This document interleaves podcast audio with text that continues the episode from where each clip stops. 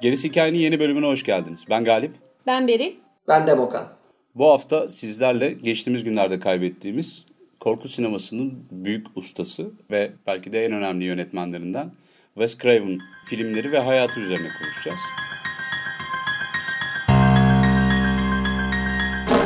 Wes Craven ya da tam adıyla Wesley Earl Craven 1939 yılında Cleveland, Ohio'da doğuyor. Ailesi epey dindar bir aile. Fundamentalist, Baptist denilen bir yapıya sahip bir aile. Yani biraz sofular. Sofu, bravo. Sofular. Şöyle onu biraz açayım isterseniz. Fundamental Baptist'in esas açılımı aslında şu. Tamamen İncil'e inanan, yani İncil'in her bir sözüne, noktasına kadar inanan ve hayatlarını İncil'in öngördüğü şekilde yaşamaya dikkat eden ve bütün kuralları vesaireleri harfi harfine uygulayan yapıda insanlar bunlar. Evet. Bu yüzden Wes oldukça sıkı bir ortamda yetişiyor. Özellikle liseye kadar. Diğer çocuklarla kaynaşması mümkün olmuyor. Çünkü kızlı erkekli yapılan etkinliklere katılamıyor. Havuza gidemiyor. Sinemaya gidemiyor. Dediğim gibi yani bir çocuğun yapması gereken veya bir çocuğun normal bir çocuğun yaşaması gereken çocukluğu tam olarak yaşayamıyor. Özellikle zaten bu sıkı yetişme tarzının daha sonraki filmlerinde de göreceğiniz için bir başkaldırı olarak da rahatlıkla görebilirsiniz. Özellikle ailesel şeyleri işleyen filmlerinde. Evet, bir de 70'lerin sonunda çektiği Tepenin Gözleri filminin ardından çekmiş olduğu Dark the Blessings filminde direkt olarak zaten bu kendi hayatından bir iz düşümü, doğrudan görme şeyiniz var. Genelde filmlerinde sofuluğa, yobazlığa, bağnazlığa karşı yeri geldiğinde eleştirel, yeri geldiğinde dalga geçen, yeri geldiğinde de onların boş olduğunu anlatan bir yaklaşımı var. Ama Dark the Blessing'de direkt olarak zaten öyle bir yapıyı gösteriyor. Ayrıca şeyde görüyoruz zaten dediğin gibi Last House on the Left'te de, Hills Have Eyes'da da, yani çok aşırı bir noktadan başlıyor. Filmlerinde hep olabildiğince sınırları zorlayan, hem erotizm, seks açısından zorlayan, hem kültürel yapıyı tartışan filmler çekiyor. Ahlakı çok zorlayan noktalara çektiği senaryoları var. Ama alttan alta da bir ufak ahlakçılığı da var. Kararı seyirciye bırakmak kaydıyla bir şeyi de savunmuyor. Yani uçarılık olarak tabir edeceğim ben. Gençlerin ilk başta bu dünyayı tanıma evreleri vardır ya, ergenliğin en tehlikeli olduğu zamandır ve ruh halidir. Onu içten içe çok aykırılık vesairenin başa iş açabileceğini gösteren, işaret eden yerleri de var. İlerleyen bölümlerde zaten şeyden bahsedeceğiz, diğer bu Teen Slasher filmlerinde. Evet, Teen Slasher'da anlatmıştık o tarzı, evet. Her ne kadar işte dediğimiz gibi kurallar içerisinde büyümüş olsa da normal bir çocuğun tepkileri var Wes'te. Özellikle çocuk korkuları, yani çocukluk korkuları bakımından. 11 yaşında başına gelen bir şey var ve bu başına gelen şey tıpkı aile yapısının filmlerine yansıdığı gibi aynı zamanda bu yaşadığı korku da 11 yaşında yaşadığı korku da filmlerine yansıyor. Evet. Bu da Wes bir gece ağacın dallarının cama vurmasıyla uyanıyor. Uyanıyor, kalkıyor yataktan, pencereye yaklaşıyor ve caddeye bakıyor. Caddede bir adam görüyor. Gecenin bir yarısı orada dikiliyor. Sanki Wes'in ona baktığını anlamış gibi kafasını kaldırıyor ve dosdoğru Wes'e bakıyor. Wes tabii korkuyor. Hemen kendini geri atıyor. İşte yatağının kenarına bir süre saklanıyor. Ama sonra merakına yenik düşüp tekrar gidip pencereden bakıyor. Evet. Baktığında adamın hala orada olduğunu görüyor ve adam sanki onun yani bakacağını bilirmiş gibi kafası kalkık bir şekilde onu bekliyor. En korkuncu da bu adamın bir süre sonra hareketlenip Wes'lerin oturduğu apartmana girmesi. Tabii bu olunca Wes çığlık çığlığa bütün ailesini uyandırıyor. İşte adamdan bahsediyor. Arıyorlar, tarıyorlar. Adam yok. Adam bir şekilde apartmandan çıkıp karanlığın içinde kayboluyor. Hı. Ama bu figür özellikle Elm Street senaryosunda oldukça etkili. Tabii şapkasından falan da bahsediyor o şeyde. Adamın üzerindeki kazak da Freddy Krueger'ın üzerinde daha sonra kazak olarak karşımıza geliyor elbisesi. Şunu da belirtmek istiyorum. Sadece böyle bir sanrıyı, onun bir hobo olduğunu, bir evsiz olduğunu söylüyor. 1950 yıllarda gezinen birçok evsiz gibi. Savaş sonrasında tutunamamış gaziler vesaireler çok yaygın Amerika'da. Bir evsiz olduğunu düşünüyor, korkuyor ama Wes yalnız değil. O dönem korkan vesaire bir sürü çocuk var. Fakat buna rağmen nedense Wes Craven'ın filmlerini ve senaryolarını bu şeyin aksettiği şekliyle görebiliyoruz. Yani yazarlık, yaratıcılık, sanatçılık birazcık da böyle bir şey. Etrafında cereyan eden olayların sende bıraktığı iz ve başka şeylerle birleşme usulü bunu belirliyor bence. Dediğim gibi birçok küçük çocuk böyle bir sahneyle karşılaşmıştır. Daha sonra Toby Hooper'ın çektiği ve bizim daha önceki bölümlerimizde konu ettiğimiz Poltergeist'ta da mesela benzer bir şey vardı. Bir şeyle karşılaşma vardı, bir yaşlı adamla. Bu şekilde bir tepki vermek ya da bunu hikayeleştirmek, bunu filme çevirmek Wes Craven gibi bir sanatçının yeteneğiyle ortaya çıkabiliyor. Evet. Wes liseden sonra Ohio'yu terk ediyor ve Illinois'a okumaya gidiyor. Üniversitede Edebiyat Fakültesi'nde okurken aynı zamanda psikoloji ve İngilizce dallarında da eğitim alıyor. Özellikle bu bölüm çok önemli çünkü burada rüyalara ve onun arkasındaki nedenlere kafayı takıyor ve araştırmaya başlıyor. Özellikle bu konuda bir araştırma yaparken kendi rüyalarını kaydetmeye başlıyor. Bir süre sonra o kadar ustalaşıyor ki artık kendi kendine, yani rüya görür görmez kendi kendini uyandırıp onlara not alır hale geliyor. Yani gecenin bir yarısı uyanıyor. Rüya gördüğünü bilerek hemen not alıyor, tekrar yatıyor. Kaldığı yerden devam ediyor. Tekrar bir rüya görüyor. Tekrar uyanıyor ve tekrar not alıyor. Gecede 5-6 tane rüya kaydedebiliyor bu adam belli bir yerden sonra. Yani Lucid Dream'in tam böyle temsilcisiymiş. Her şeyden haberdar bir şekilde hem içinde kontrol halinde hem dışarıda. Onun okuduğu dönemlerde özellikle bu gene savaş sonrasında evine dönen askerlerin özellikle getirmiş olduğu bir Doğu, uzak doğu mistisizmiyle beraber belli akımlar var yeşeren. Bu Illinois'da Wheaton College'de ve John Hopkins Üniversitesi'nde okurken özellikle psikoloji, felsefe, edebiyat ve gene yazarlık üzerine çalışmalar, etütler yaparken bazı akımlardan yararlanmış olduğunu ya da etkilenmiş olduğunu düşünmek mümkün. Daha sonraki filmlerinde, eserlerinde de görüyoruz zaten bunları yer yer. İşte rüyaları yazmak Elm Sokağı'nda sonranın süperstarı olacak Johnny Depp sevgilisine öneriyordu. Bak rüyalarını yazarsan işte onlar üzerinde bir kontrol gücün olabilir falan gibisinden. Evet. Bir yandan da işte yani bu doğu mistisizminin ufaktan işin içine girmesi. Lucid Dreams'in ilk tanımlandığı zamanlar zaten bu rüyaları görüp kaydettiği zamanlar Wes Bey'in. Evet, yani kısacası Wes Craven için bir rüya koleksiyoncusu diyebiliriz. Bence sinemayı ucuza getirmiş öyle değil. O dönem yani bir gecede 6 film seyredemeyeceğine göre falan. Ay, çok enteresan ama düşünebiliyor musun? Yani rüya gördüğünü bilerek o rüyayı görüyorsun. Ondan sonra rüya biter bitmez kendini uyandırıyorsun. Oturup onları yazıyorsun. Ondan sonra tekrar rüyaya yatıyorsun. Aslında bu şeye yatmak gibi bir şey. İstihareye mi yatmak tabii, derler? Tabii. Rüyaya yatmak işte. Evet. Rüyaya yatmak gibi bir şey. Ve 5-6 tane birden yazıyorsun. Yani bir gecede 5-6 senaryo birden çıkarabilecek kapasiten var demek oluyor bu. Evet. Genelde böyle kabuslar vücutta bir fiziksel bir arızanın işaretidir. Yani böyle bir organ sorununuz var demek oluyor. Ben başıma geldiği için söylüyorum. Damdan düşen anlar gibi konuşuyorum. Ben de ciğerler çıkmıştı mesela. Uyku apnesi vardı bir yandan da. Wes Craven'da ne vardı? Şimdi merak ettim. Onu bir daha bir araştırmak lazım. Belki bölümün sonuna eklerim daha sonra bulduğumda. Önceki bölümlerde Hitchcock üzerine konuşurken keşfettiğimiz, fark ettiğimiz gibi ya da Lovecraft'ta ya da Poe'da gördüğümüz gibi çocukların yetiştirme tarzının özellikle deha seviyesindeki yetenekli ve çalışkan insanlarda değişik şeylere yol açtığını görebiliyoruz ki bu bizim aslında talihimiz bir yerde.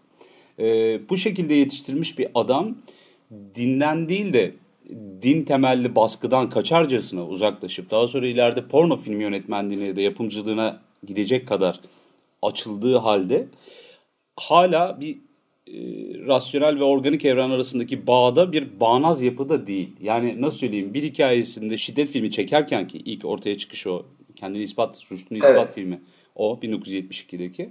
Daha sonra rüyalar içerisinde gezinen bir kabus canavarından çok rahatlıkla bahsedebiliyor. insanların deliliğini anlatıp doğaüstü bir canavar yoktur gibi bir teze dönüşebilecek. Yani insandan daha büyük bir canavar yoktur doğada ve doğaüstünde gibi bir tezle gelebilecek filmler yaparken arka tarafta da doğaüstü filmleri yapabiliyor. Kafası son derece açık, son derece deneysel işler yapıyor.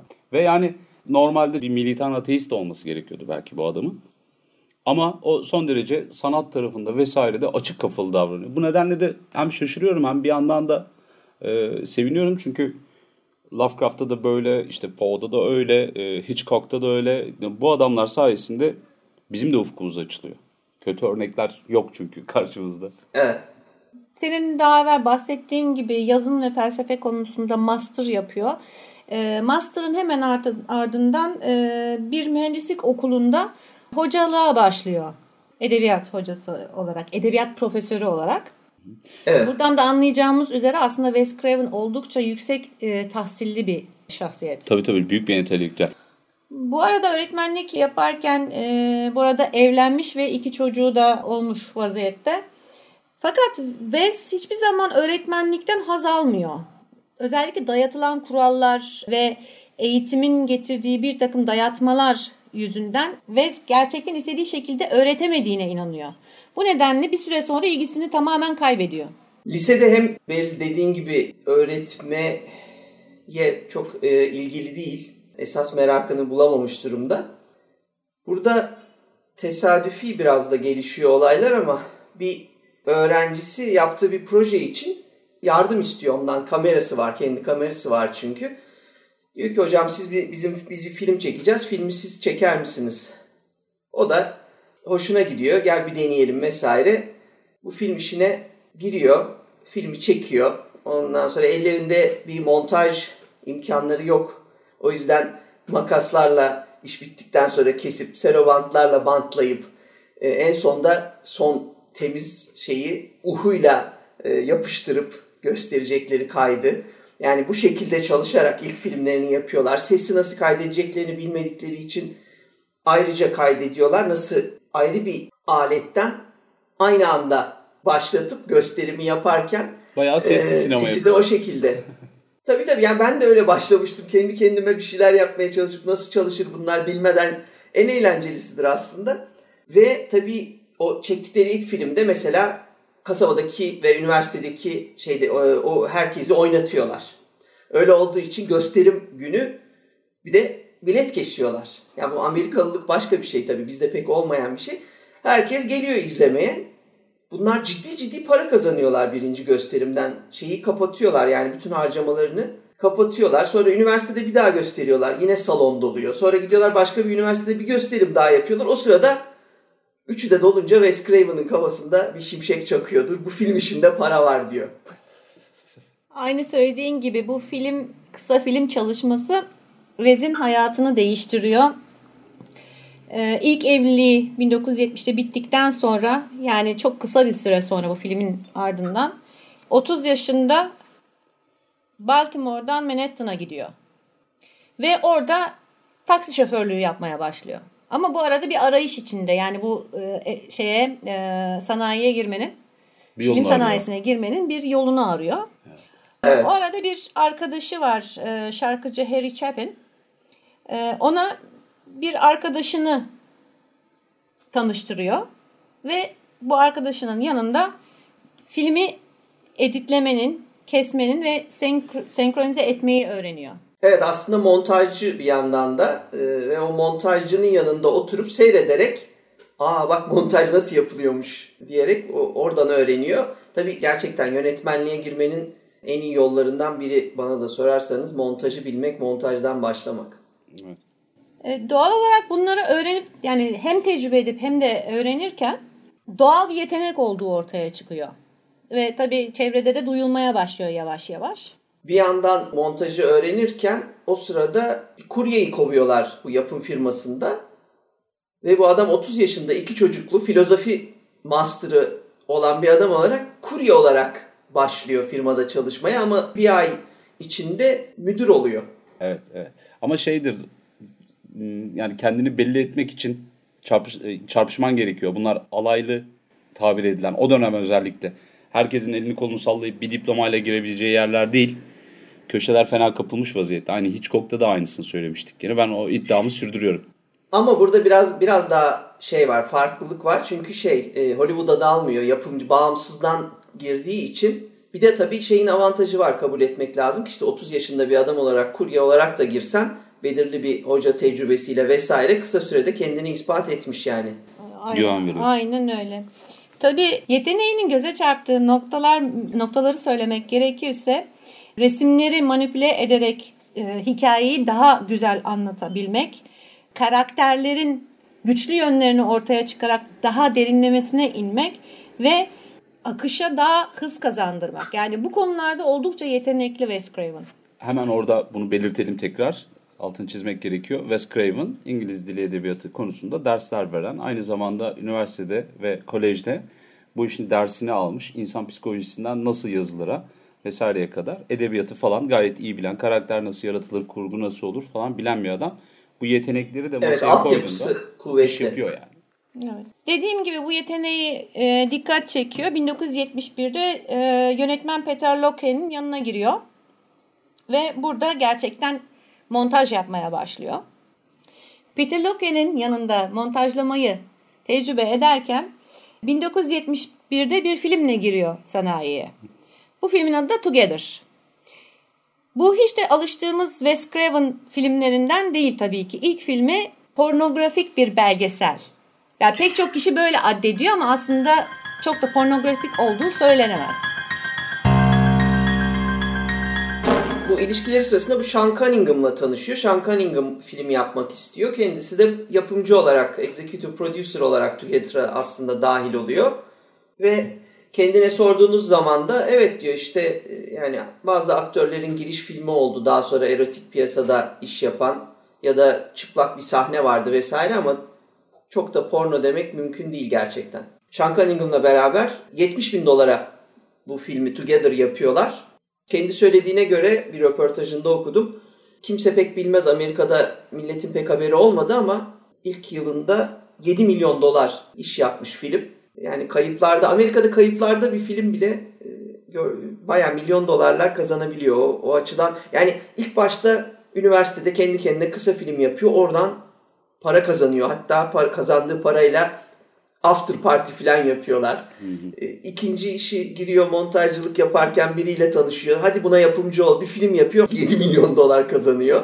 O adamla da yani neredeyse ömür boyu devam ediyorlar Cunningham'la. Tabii zaten bu paranın böyle bir başarının üzerine dağıtım firması gel beraber bir film daha yapalım diyor ikisine. Hı hı. Bu teklifin ardından gelen filmde Wes Craven'ı Wes Craven yapan Soldaki Son Ev, 1972 yapımı.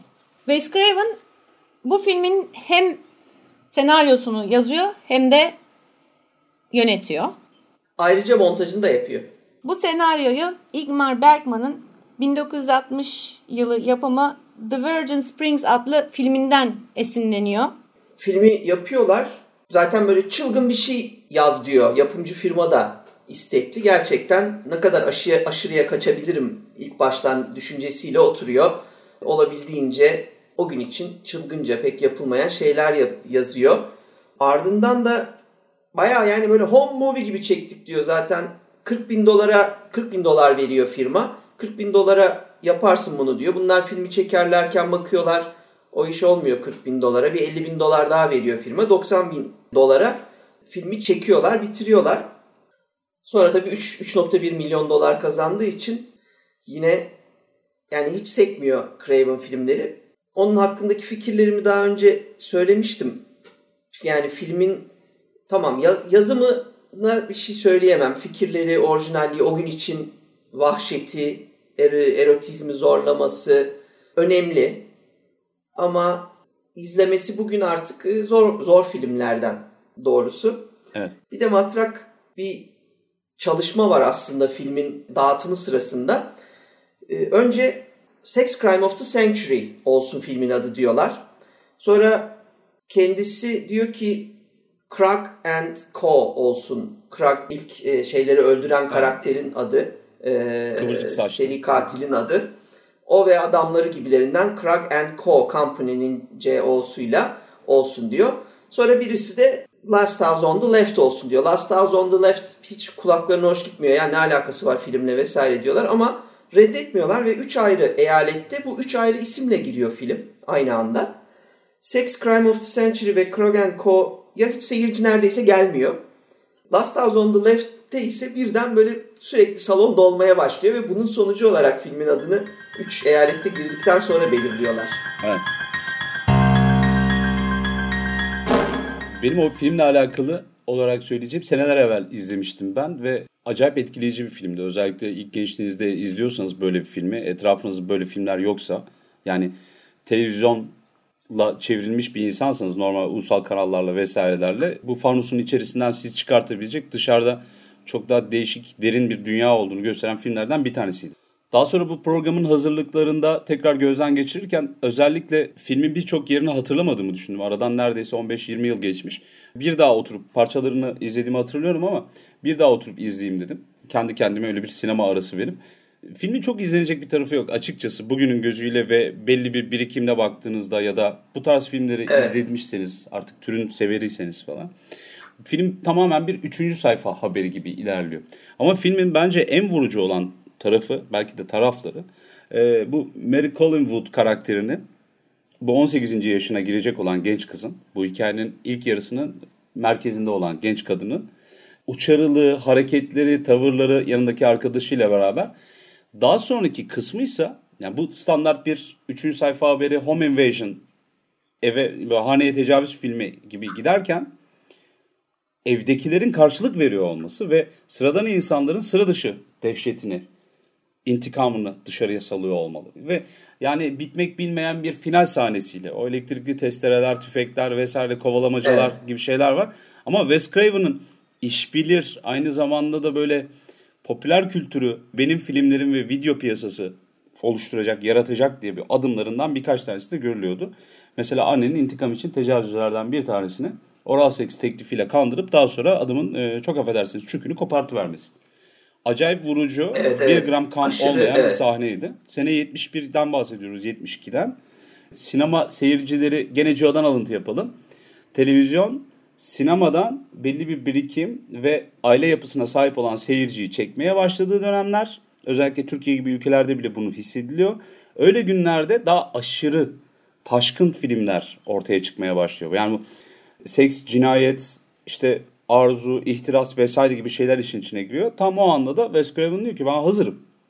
Zaten kurgusu olsun, bilmem nesi olsun, yeri geldiğinde imalatı olsun, biz bunları yapıyoruz zaten diyor ve ortaya çıkıveriyor filmde. Ama Amerika koşullarında diğer altını belki çizeceğimiz detay şu oluyor. Film ciddi bir galeyana yol açıyor. Salonlardan kaçanlar, izlememek için böyle kenara köşeye ciddi saklananlar, olay çıkaranlar, ortayı dağıtanlar vesaire ve bunun sonuçları olarak gösterim sırasında makinistler kendi kafalarına göre mesela filmi kesmeye başlıyorlar. Tabii. Gösterime uygun kısımları, uygun olmayan kısımları gibi filmler Wes Craven'a geri döndüğünde gösterim bitip parça parça sepetin içinde kesilmiş, parçalanmış olarak gelmeye başlıyor. Bunun sonucu olarak da bazı kısımları tamamen kayboluyor orijinal filmin. Orada insanları etkilemek adına, kendini ifade etmek adına kesilmesinden en memnun olmadığını söylediği kısım ise bu erotik olan kısımlar ya da pornografik olan kısımlar değil, cinayetle ilgili olan kısımlar. Çünkü cinayeti kendince gerçekçi kılmak için o cinayet anını uzun uzun çekiyor ve İlk öldürülen kızın bir sahnesi var. Bıçaklarla öldürülüyor. Bütün katiller üzerine çörekleniyorlar, kesiyorlar ve bir süre sonra artık o kendilerini öyle bir kaptırıyor ki katiller, işte bağırsaklar uçuşmaya başlıyor, kopmaya, çıkmaya başlıyor. Film aynen bu şekilde, detaylı bir şekilde bunları göstererek çekiyor. Ama bakıyorlar bunlar çok tepki alıyor. Bunları kesiyorlar filmden. Ve ancak o şekilde rahat tırnak içinde rahat bir gösterime kavuşuyor. En etkileyici kısımlarından biri de gerçeğe çok yakın hissi vermesi. Yani bu sizin de başınıza gelebilir ve olursa aslında bu şekilde olur demesi. Ama aynı zamanda bir de şöyle bir şey var. İşlenen suç anında cezasını buluyor. Tabii. Yani öyle bir şey ki ya, adamlar bir tarafta suçu işliyorlar, ondan sonra hani kaderin işine bak durumu söz konusu burada. Girdikleri veya misafir olarak kendilerini tanıttıkları yerde, gittikleri yerde kızın, öldürdükleri kızın ailesinin evi çıkıyor. Ve aile bunu öğrendikten sonra zaten hemen şey yapmaya başlıyorlar. Yani intikamı hemen gidip de saldırmıyorlar. Güzel bir şekilde tasarlıyorlar. Evet. Evet ve filmin başarısındaki bir detay da pazarlanırken çıkan bir cümle olduğunu söylüyorlar. Keep repeating it's only a movie. Herkese o çılgınlıklar çıkınca hep aklınızda tutun ki bu sadece bir film. Yani bunu söylediği zaman o demin dediğin gibi başına gelebilirlik duygusu, gerçek mi duygusu daha da güçleniyor aslında pazarlama sırasında. Filmin çekimlerinin de böyle ev filmi gibi yapılması aslında biraz etkili oluyor. Gerçekçi, bizlerin o bulunmuş kayıt dediğimiz şeylere çok benziyor. Kayıtlarda, montajda çok, montajı vesaireyi de çok, yani zorlu bir süreç yaşanıyor. Çünkü kamerayı işte oraya koyalım, buraya koyalım. Genel plan çekelim, aksın gitsin gibi bir tavırla bu yapılıyor bu ilk film. Ustalık dönemine daha gelmediği için onun sonucunda da belki gerçekçi bir duygu oluşturmuş olması mümkün. Filmin ben gene en vurucu tarafının şiddet dozu ve insanlardan bazı şeyleri saklamama gayreti olduğunu düşünüyorum ve iyi bir pazarlama yöntemi. Hatırlarsanız bizde de bir korku filmi için bu filmden korkmayana $10,000 para vereceğim diyen yönetmenler oluyordu. Bunlar pazarlama numaraları diye görüyoruz. Ben ilerleyen zamandaki filmlerini ayrıca zaten konuşacağız bu sohbet ilerlediğinde. Fakat en yakın buna bahsettiğin gibi bir hisse, sinema salonundan insanların çıkması, galeyana gelmesi, eyvah bakamadımlar falan gibi şeyi bu 2002 yapımı Irreversible filminde görmüştüm. Fransız filmi. Gaspar Noé'nun. Evet. Monica Bellucci ile o dönem kocası olan ve daha sonra filmdeki tecavüzcüsüyle evleniyordu Monica Bellucci gerçek hayatta da. Vincent Cassel ile beraber oynadıkları bir filmdi. Ve şiddet, sertlik, gözünün önünden kaybolmayan vahşet falan gibi şeyler. O filme baktığınız zaman mesela bu 72 senesinde Wes Craven'ın açtığı, bu deneysel olarak açtığı yoldan ilerlediğini görüyorsunuz. Bunlar yenilir yutulur filmler değil zaten. Ama kurbanlar, yani normalde bir hikayede, bir filmde hep twist bekliyoruz dedik ya. Yani bir değişiklik, çok iyi bir his, bir anda hani ters köşeye yatırma falan olsun. Bekleriz. Sürpriz. Burada sürprizden öte belki de sinema tarihinin büyük dönüşümlerinden biri ve Wes Craven'ın ileride imzası olacak bir şey oluyor. Kurbanlar avcı pozisyonuna geliyorlar. Ya da avcılar kurban pozisyonuna geliyor. Tabii. Aynı anda. Masumlar bu şekilde bir inisiyatif almaya başlıyorlar. Şu bu falan gibi. Çünkü orada polis, kamu, devlet koruması gereken şeyler falan, onlar bayağı parodi karakterleri. O şerifler merifler. Evet. Bu arada filmle ilgili olarak Kuruk karakterini oynayan Dave Hess müziklerini yapıyor filmin ve bu filmin öne çıkan bir şarkısı var. O da bayağı ünlü oluyor. The Road Leads Nowhere, yani hiçbir yere çıkmayan yol adlı parça epey meşhur oluyor. Evet. David Hess'le daha sonra ileride birçok filmde çalışıyor. Swamp Thing'de falan orta kötü adamı oynar Hess. Bir de yakışıklı adamdır ya. Bu exploitation sinemasının sevilen aktörlerinden. Bu arada belirtmeden geçemeyeceğim. Bu filmi izleyen eleştirmenlerin büyük bir kısmı filmin yasaklanması gerektiğini, çok sert ve çok fazla exploit'in ötesine geçtiğini söylüyor. Hatta İngiltere'de yasaklanıyor film. 12 sene sonra, yani gösterime girmesinden 12 sene sonra İngiltere'de video piyasasına çıkıyor. Fakat burada da video nasty denilen bir etiketi yediği için gene yasaklanıyor. Evet. O yüzden İngiltere bu filmi herhalde ancak bu zamanlarda falan izliyordur diye düşünüyorum. Şimdi zaten Demoka'nın dediği gibi o mezarlığın içerisinde ilk kızın öldürülmesi, yani tam bir Türk filmi gibi bir üçgen, bir turnikeye almaları var ortaya kurbanı. İşte o bıçaklıyor, o dövüyor, daha sonra diğeri paranın tersiyle vuruyor falan gibi. Kızı döndürüyorlar ortada, çeviriyorlar şöyle bir iki defa. Soyuyorlar, öldürüyorlar, bıçaklıyorlar ama öyle bağırsak marsak yoktu. Yani ben bayağı uncut versiyonu falan aradım. Bir şey de çıkmadı. Büyük ihtimalle video nesli, daha sonra Muzır Neşriyat etiketini yedikten sonra da o bölümler kalmamıştır. Zaten onlar büyük ihtimalle 70'lerde gitti. Kalmamış. Onu Wes Craven çıkarmak zorunda kalmış zaten. Kendisi çıkartmak zorunda kalmış. Evet. Ama video piyasası en fazla Wes Craven'a yarıyor kardeşim. Ben Onu biliyorum, onu söylüyorum. Video çünkü evde tek başına yapabileceğim bir sanat aktivitesi. Tamam mı? Anlayan anladı galiba şu an. O neden de bu ahlaka mugayir tabir edebilen, edilen ne kadar unsur varsa video bunlarda bir hani böyle arka kapı gibi çalışıyor. O yüzden de Wes Craven videonun prensi olarak bence biliniyor, tanınıyor. Biz öyle tanıdık çünkü kendisini. Bu filmi kötü şekilde eleştirenler, hatta filmin kendisinin kötü olduğunu söyleyenler bile yıllar sonra bu filmi gayet iyi hatırladıkları için Wes Craven demek ki film iyiymiş diyor. Yani yıllar sonra hatırlanması bu filmin aslında gerçekten... Evet, nasıl vurduysam artık izi kalmış falan. Aynen, aynen. Hemen ardından The Hills Have Eyes geliyor 1977. Benim favorimdir bu arada. Evet. Gene Wes'in Peter Lockheed ile beraber çalıştığı bir film bu. Senaryosunu yazıyor ve senaryosunu 15. yüzyılda bir söylenceden alarak yazıyor. Sawney Bean söylencesi. Evet. Evet, sanırım Galip bunu Teen Slasher'da anlatmıştı bize. Evet. Bunun üzerine bir kısa da yapabiliriz. Biz şöyle küçük bir anons da yapalım. Bunu ayrıca da başında sonunda belirtmek gerekiyordu. İlerleyen zamanda gerisi hikayede full podcast bölümlerinin yanı sıra küçük küçük buralarda bahsettiğimiz detayları da videolandırmayı planlıyoruz. Mesela Sawney Bean ailesi ve söylencesi üzerine hem İngiltere'de, İskoçya'da geçen hikaye hem de Türkiye'deki Celali isyanlarındaki karşılıkları gibi haydutlar ve vahşet üzerine küçük küçük açıklayıcı 3 dakikalık 5 dakikalık bölümler hazırlamayı planlıyoruz. O yüzden hazırda bekleyin, yani o birkaç haftaya kadar yayında bunlar. Detaylar için bizi izlemeye devam edin. Evet, Sawney Bean dedik. Hafifçe bahsedelim bundan. Evet.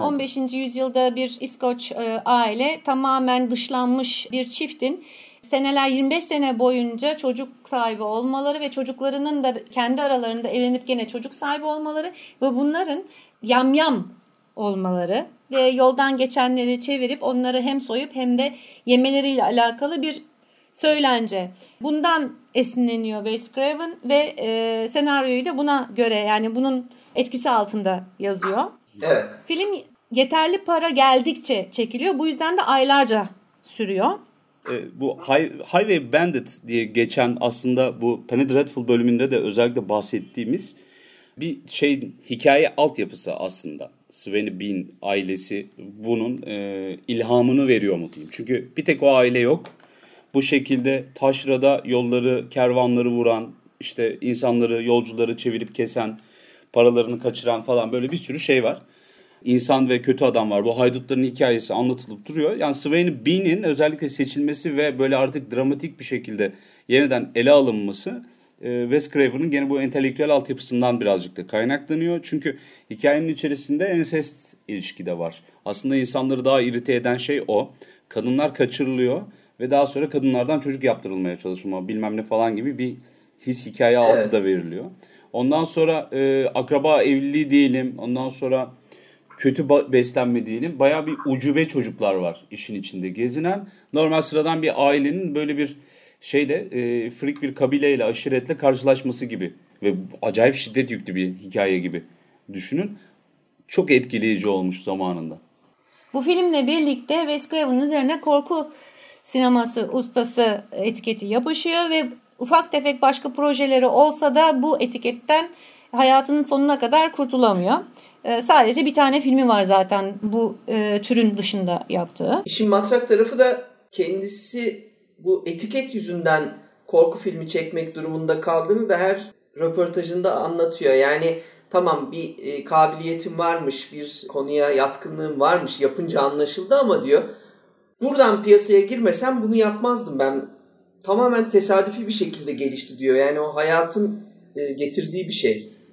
Bu film aynı zamanda 70'lerin sonları 80'lerin başında furya haline gelen slasher akımının da öncülerinden oluyor. Tabii artık Hollywood kapıları da ona açılıyor ve Wes tabii ki bu fırsatı yakalıyor ve bir TV filmi çekiyor. A Stranger in Our House 1978'de bir kitaptan alınma. Summer of Fear adlı bir kitaptan Louis Duncan'ın. Bu TV filmi NBC'de Halloween zamanı gösteriliyor ve oldukça da başarılı oluyor. herkes diyor ki evet bu yönetmen gerçekten korku için özel bir göze sahip, bakışa sahip. Adamın yönetmenliği bence önemli bir tartışma konusu olmalı. Yani diğer filmlerine geldiğimizde de şunu demek istiyorum. Ben yaratıcılığından, yaptığı karakterlerden, fikirlerinden yana hiçbir sorunum yok. Çok hoşuma gidiyor. Gerçekten orijinal ve çok etkileyici projeler yaratmış. Ama yönetmenliği mesela bende hep senin o video piyasasının prensi olması meselesini de getiren bir eksiklik, bir hamlık hissettiriyor bende her zaman. Bu belki de işte Hollywood'un kurallarına uymaktan imtina etmesinden de oluyor olabilir. Ama kendi tarzındaki pek çok film artık belirli bir şablona oturmuşken, yönetmenlik adına söylüyorum. Yani mesela bir aksiyon sahnesi çekmesi adına söylüyorum. Aksiyon kavga dövüş başladığı zaman filmlerde o ilk yaptığı günlerdeki gibi çekmeye devam ediyor. Böyle biraz akmıyor sahneler. Evet. Yani öyle sorunları var. Yani ama yazdığı şeyler harika. Ona hiçbir lafım yok. Video piyasası ama Hollywood'un 80'lerdeki yüzü olarak düşünüp ilerlersek eğer her şeyi kuralına göre yapıyor Wes Craven. Onu bir şekilde tanımlayalım. Ve şimdi bu türün, video türünün hayranları var. Ben dahil. Bu bölüye dahiliz biz.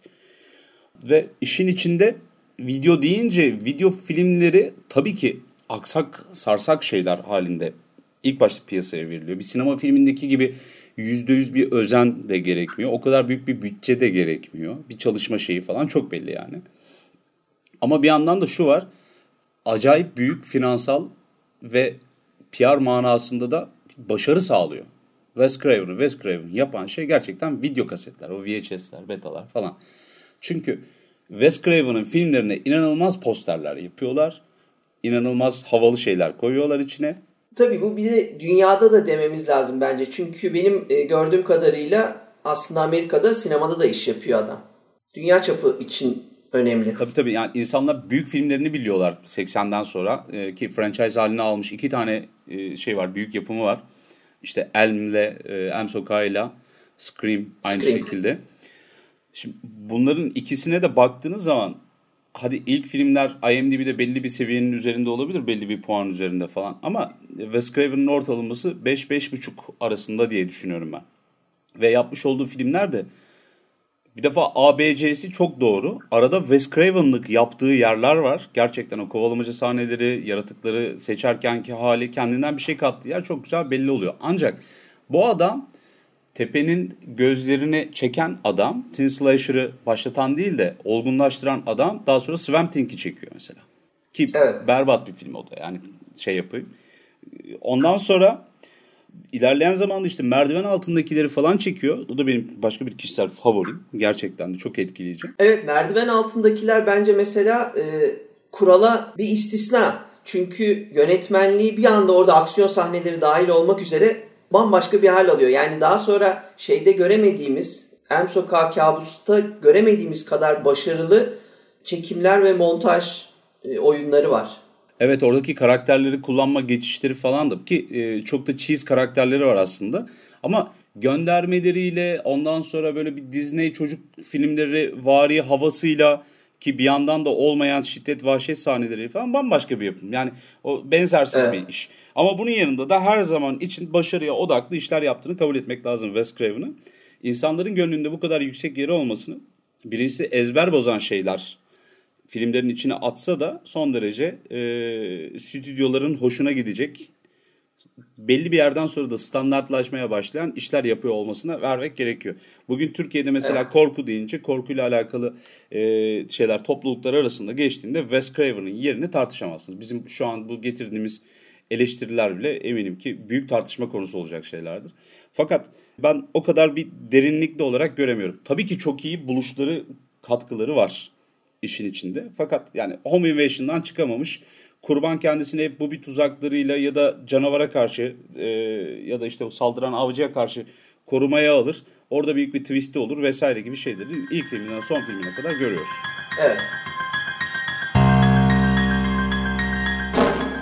Ama Ama şöyle bir şey var, yani zaten ilk başta söylediğimiz üzere rüyaları çok iyi kullanabilen bir adam. Evet. O yüzden genelinde bütün filmlerinde, ki buna Elm de dahil olmak üzere, bu sahneleri çok güzel kullanıyor.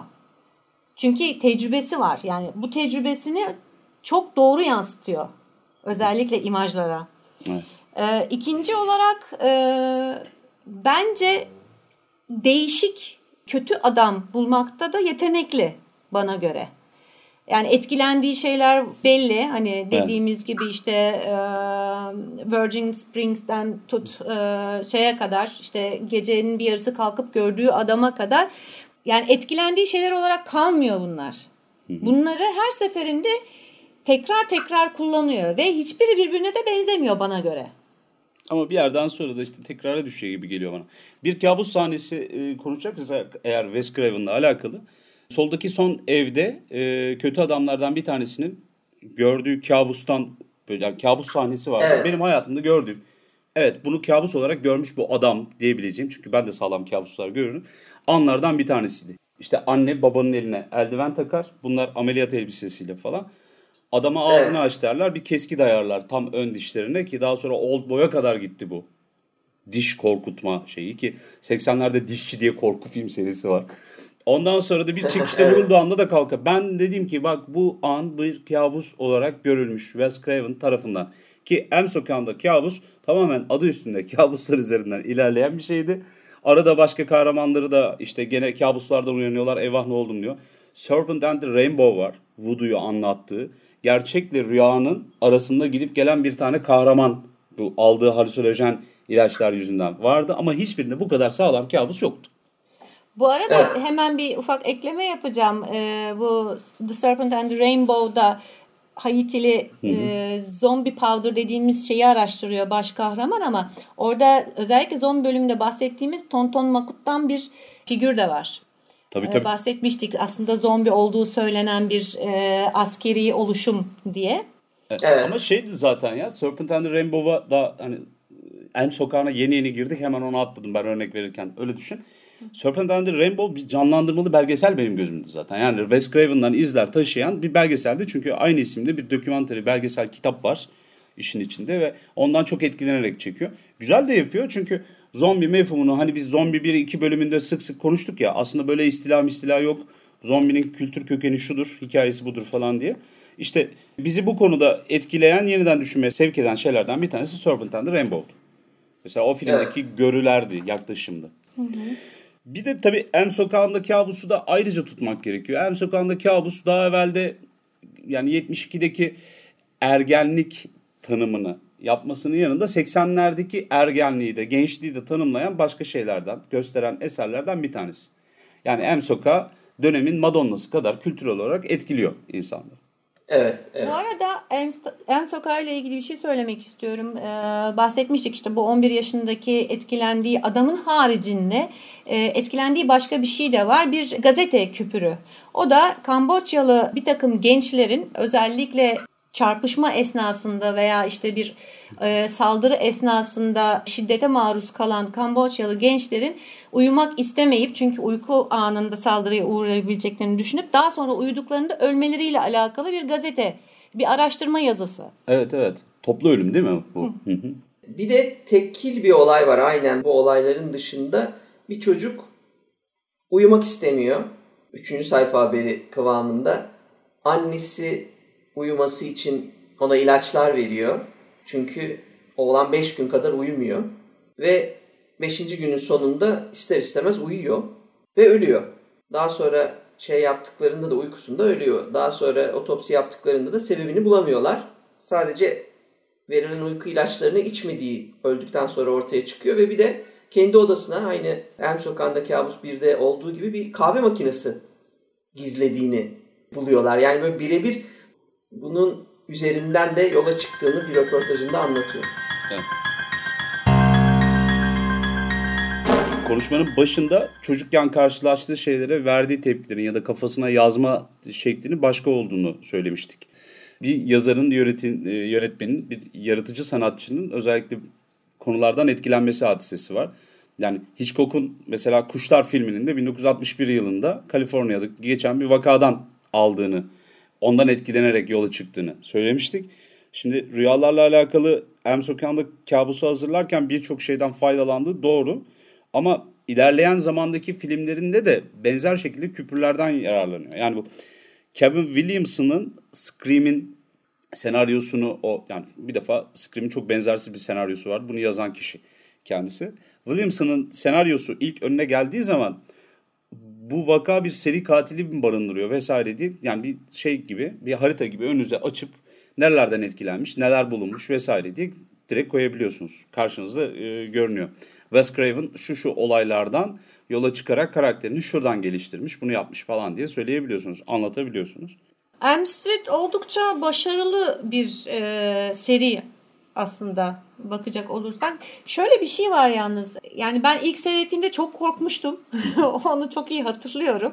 Hatta seyrettiğimin gecesi yattığımda uyumakta epey zorlanmıştım. Yani etkili olduğunu kabul etmek lazım. Tabii. Ama esprili bir tarafı da vardı filmlerin. Yani ben Wes Craven'da biraz da onu görüyorum. Gerçekten espri anlayışına sahip bir yönetmen ve muhakkak bir espri, yani bir ciddi bir sahne var, ardından bir şey oluyor. Yani sahne hala ciddi ama o kadar esprili ki hani güleyim mi, korkayım mı, ne yapayım diye böyle bir şeye düşüyorsun, ikileme düşüyorsun. Evet. Herkes o konuda alttan alta komediyi veriyor. Evet. Absürtlük bu işte bir yerde, yani absürt parodi haline getiriyor. Herkes bunun son noktasının bir teen slasher parodisi şeklinde yazıldığı iddia edilerek Scream olduğunu söyler ama ben hala merdiven altındakiler olduğunu söylüyorum bunun.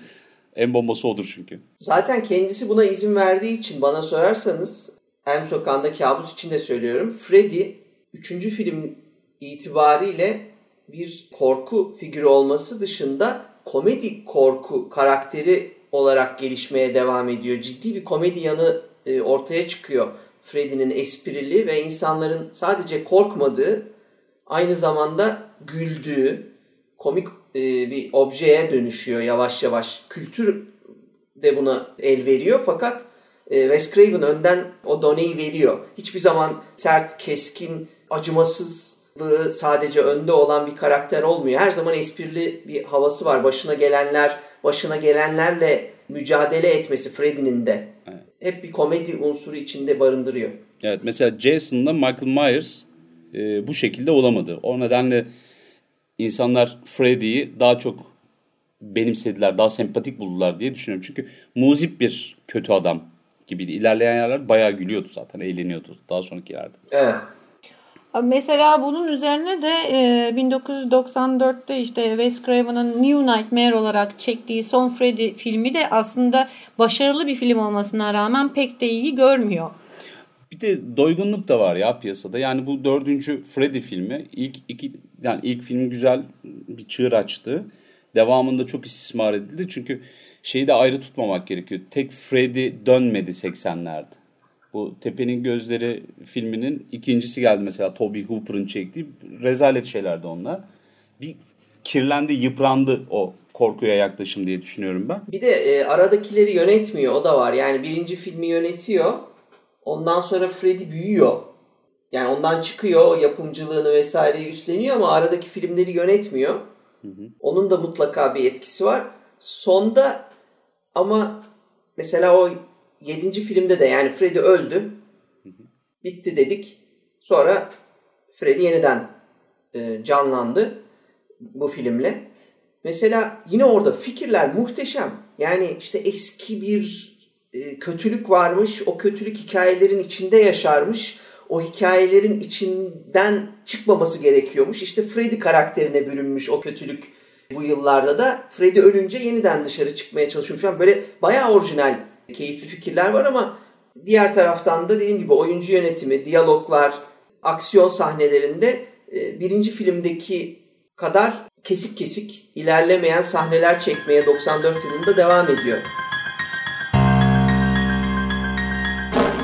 Scream'den önce 1995'te Eddie Murphy ile çektiği Vampire in Brooklyn var. Bu da Açıkçası bu özellikle korku piyasasında yani ne korku ne komedi ikisinin arasında rezil bir şey olarak geçiyor. Yani açıkçası Wes Craven'ın da çok memnun olduğu bir film değil. Ama işte Eddie Murphy, ben bu filmde yani o dönem Eddie Murphy'nin komedyen olduğu zaman, tamam mı? Yani zıpır olduğu zaman. Star bir de çok büyük yani Tom Cruise etkisi var o dönemde, şey yapamıyorsun. Müdahale edip ben bunu yap demezdim, ben bunu dediği zaman dedirtemiyorsun adama. Evet ama işte ben komik oynamayacağım. Bu vampiri oynarken komik olmayacağım bilmem ne dediği halde. Vampire in Brooklyn bayağı bir şeydi, nedir adı, ciddiye alınmayan bir vampir filmiydi yani. Ardından Scream geliyor 1996'da. Bu arada Scream'in orijinal adı aslında Scream'e dönüşmeden önceki adı Scary Movie. Evet. Senaryodaki proje adı o. Evet. Proje adı o. Kevin Williamson tarafından yazılıyor senaryosu. Wes Craven ilk önce bunu yapmak istemiyor ve 2 defa reddediyor. Düşüncesi de şu, hani benim diğer filmlerime çok benziyor. Aynı şeyi yapmak istiyor muyum? Fakat bunu düşündükçe daha çok ilgisini çekmeye başlıyor ve en sonunda da yapmaya karar veriyor. Ki iyi ki de karar vermiş. Evet. Büyük bir hit haline geliyor. Evet. Ya işte belki 90'larda bu kadar popüler olmayacaktı. İnsanlar 80'lerde onunla büyüdüler ama küçük bir çocukluk anısı olarak kalacaktı Wes Craven. Wes Craven'ı sonraki 10-20 yıla taşıyan işlerden bir tanesi Scream. Şimdi Scream filmi kötü bir film değil. Kendi içerisinde güzel ve sıra dışı bir hikayesi de var. Kahramanları özel, ondan sonra takıntılar çok ortada. İşte katiller, çocuklar vesaireler film şeyleriyle konuşuyorlar. Öyle bir jargon üretmişler. Filmlere ki bunların büyük bir kısmı Wes Craven'ın teen slasher'ları. Eleştiriler, dalga geçmeler vesaireler getiriyorlar.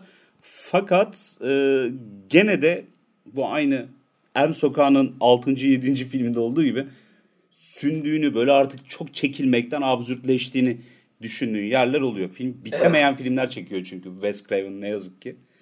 O nedenle de böyle bir değişik bir ağız tadı bırakan ama kesinlikle izlenmesi gereken bir önemli filmlerden.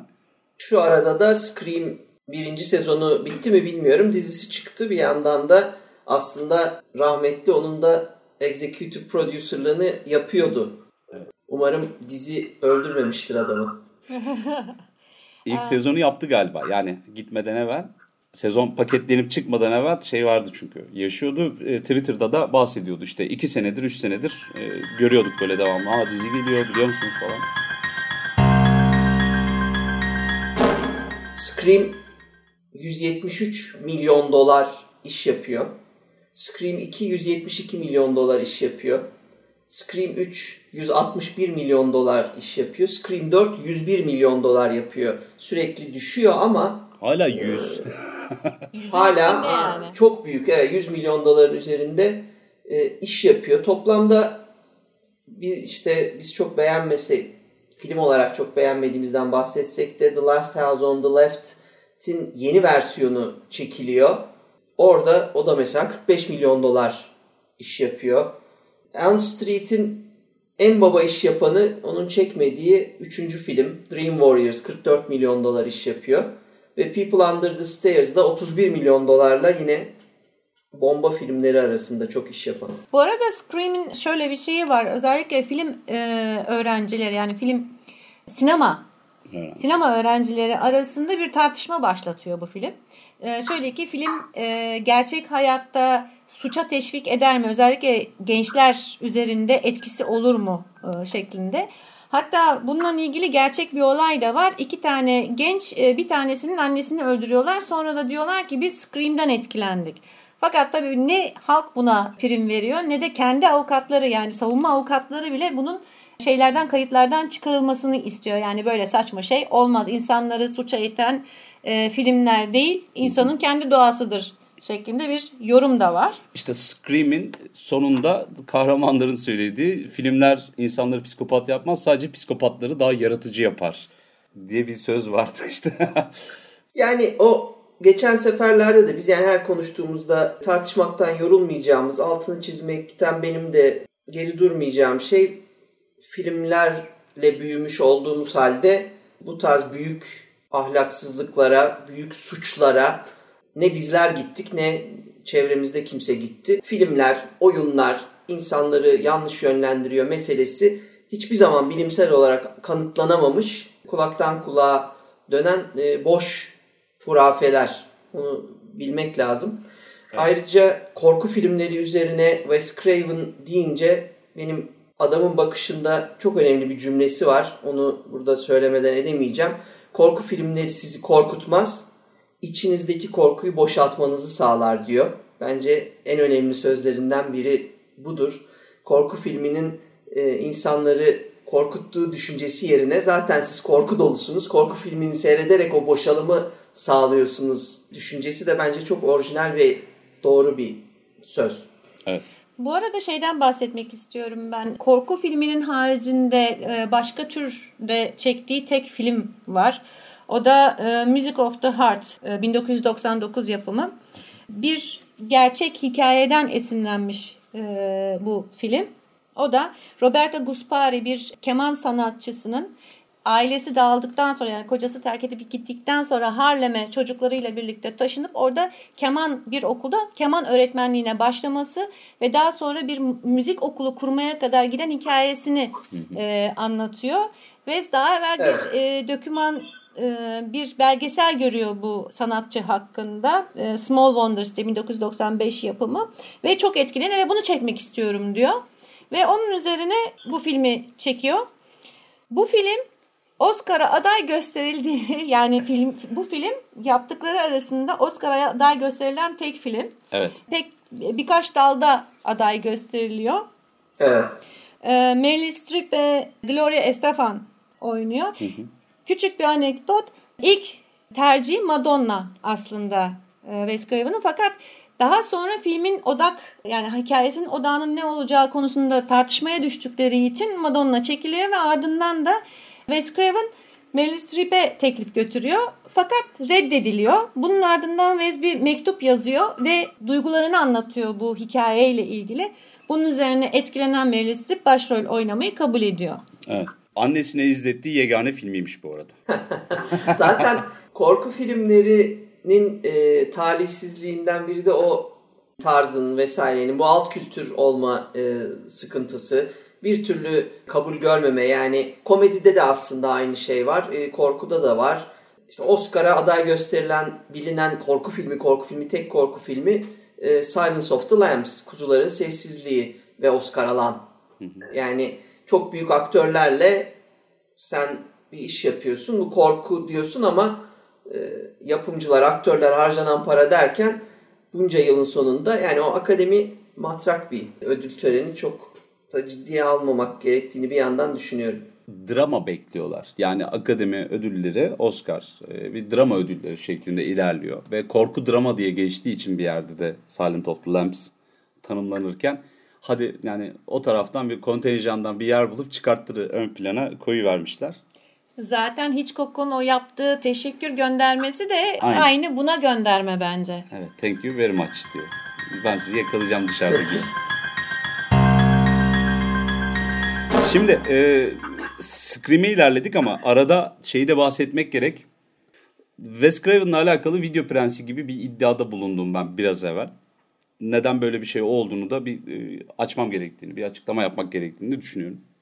Biz Penny Dreadful'lardan bahsederken sadece isminin değil, olaylara yaklaşımının da gerçekten Halfpenny ya da Penny şeklinde olduğunu görmüştük ve bahsetmiştik. Hikayelerin özellikle genel kültüre ya da mainstream diye tabir edilen genel herkese hitap eden şekilde olamamasından bahsetmiştik.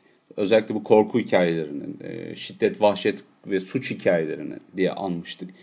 Şimdi Penny Dreadful bölümünü dinlerseniz uzun uzun bundan bahsediyoruz. Penny Dreadful öykü dergiciliğini, tuhaf ve bilim kurgu öykülerini ya da polisiye dergileri yaratmasının yanında istismar filmlerini, istismar sinemasını ve video piyasasını yaratması itibariyle de çok önemli bir şey. Bu önem şuradan birazcık da ortaya çıkıyor.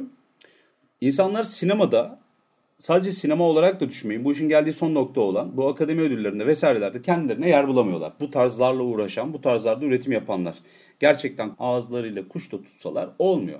Çünkü evet, karşılarında gerçekten oturmuş, yerleşik bir düşünce, bir inanç ve bir kalıp halinde duran, kemikleşmiş bir kitle var. Ön yargı.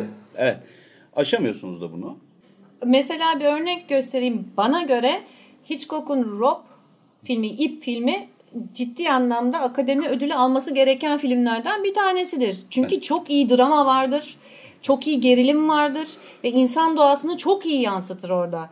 Evet. Yani aslında akademinin neye ödül verdiği de çok tartışılır bir konu. Ya işte arkadaşlar öyle. Şey değil yani çok dediğim gibi tamam çok büyük. O yüzden de yani popüler, sadece popüler olduğunu ben altını çizmek istiyorum.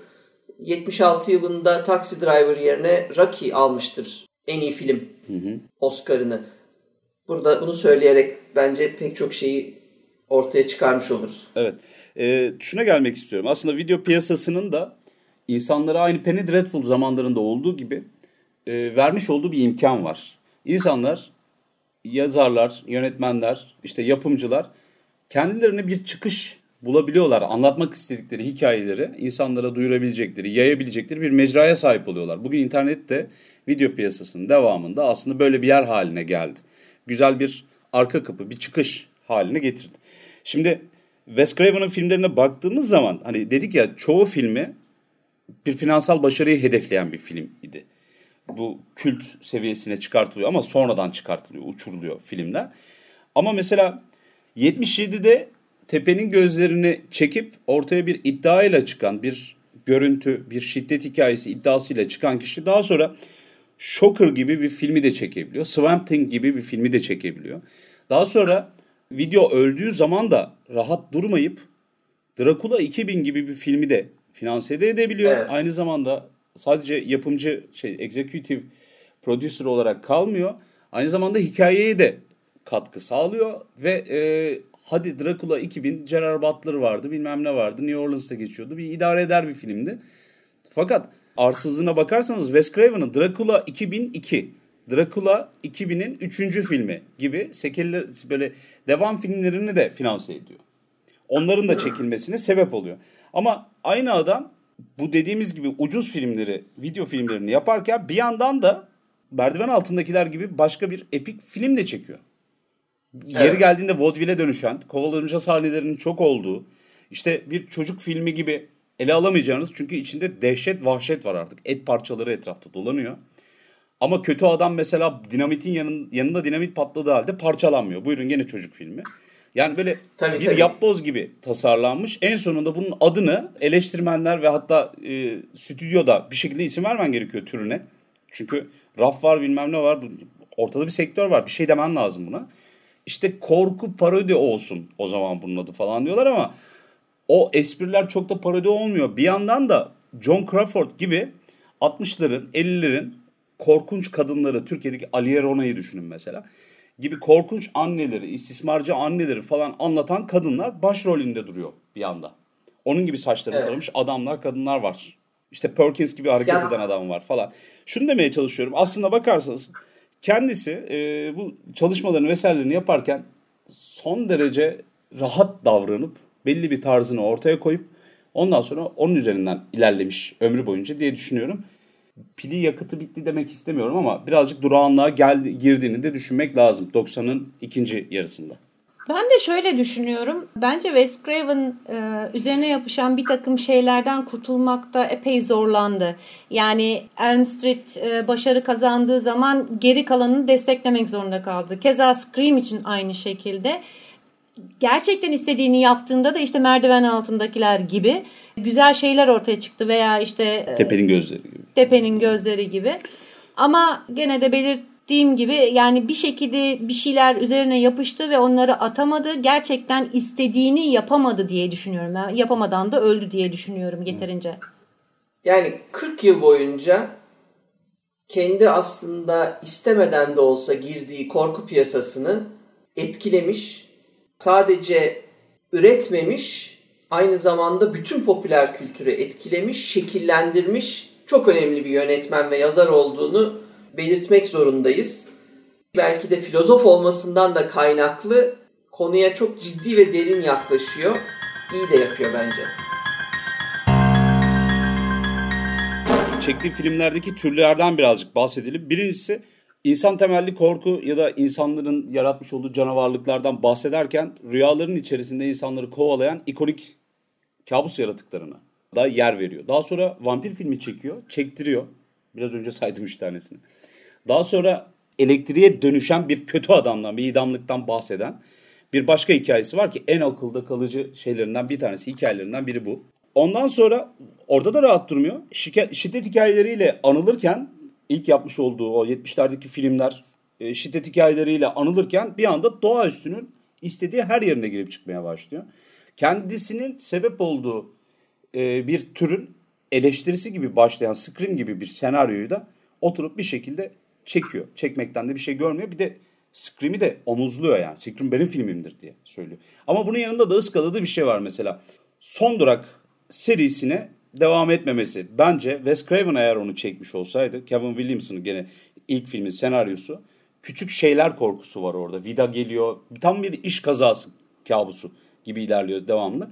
Eğer o franchise'a da kancayı takmış olsaydı, Wes Craven oturup çekmiş olsaydı şu an burada çok başka şeyleri konuşup tartışıyor olurduk.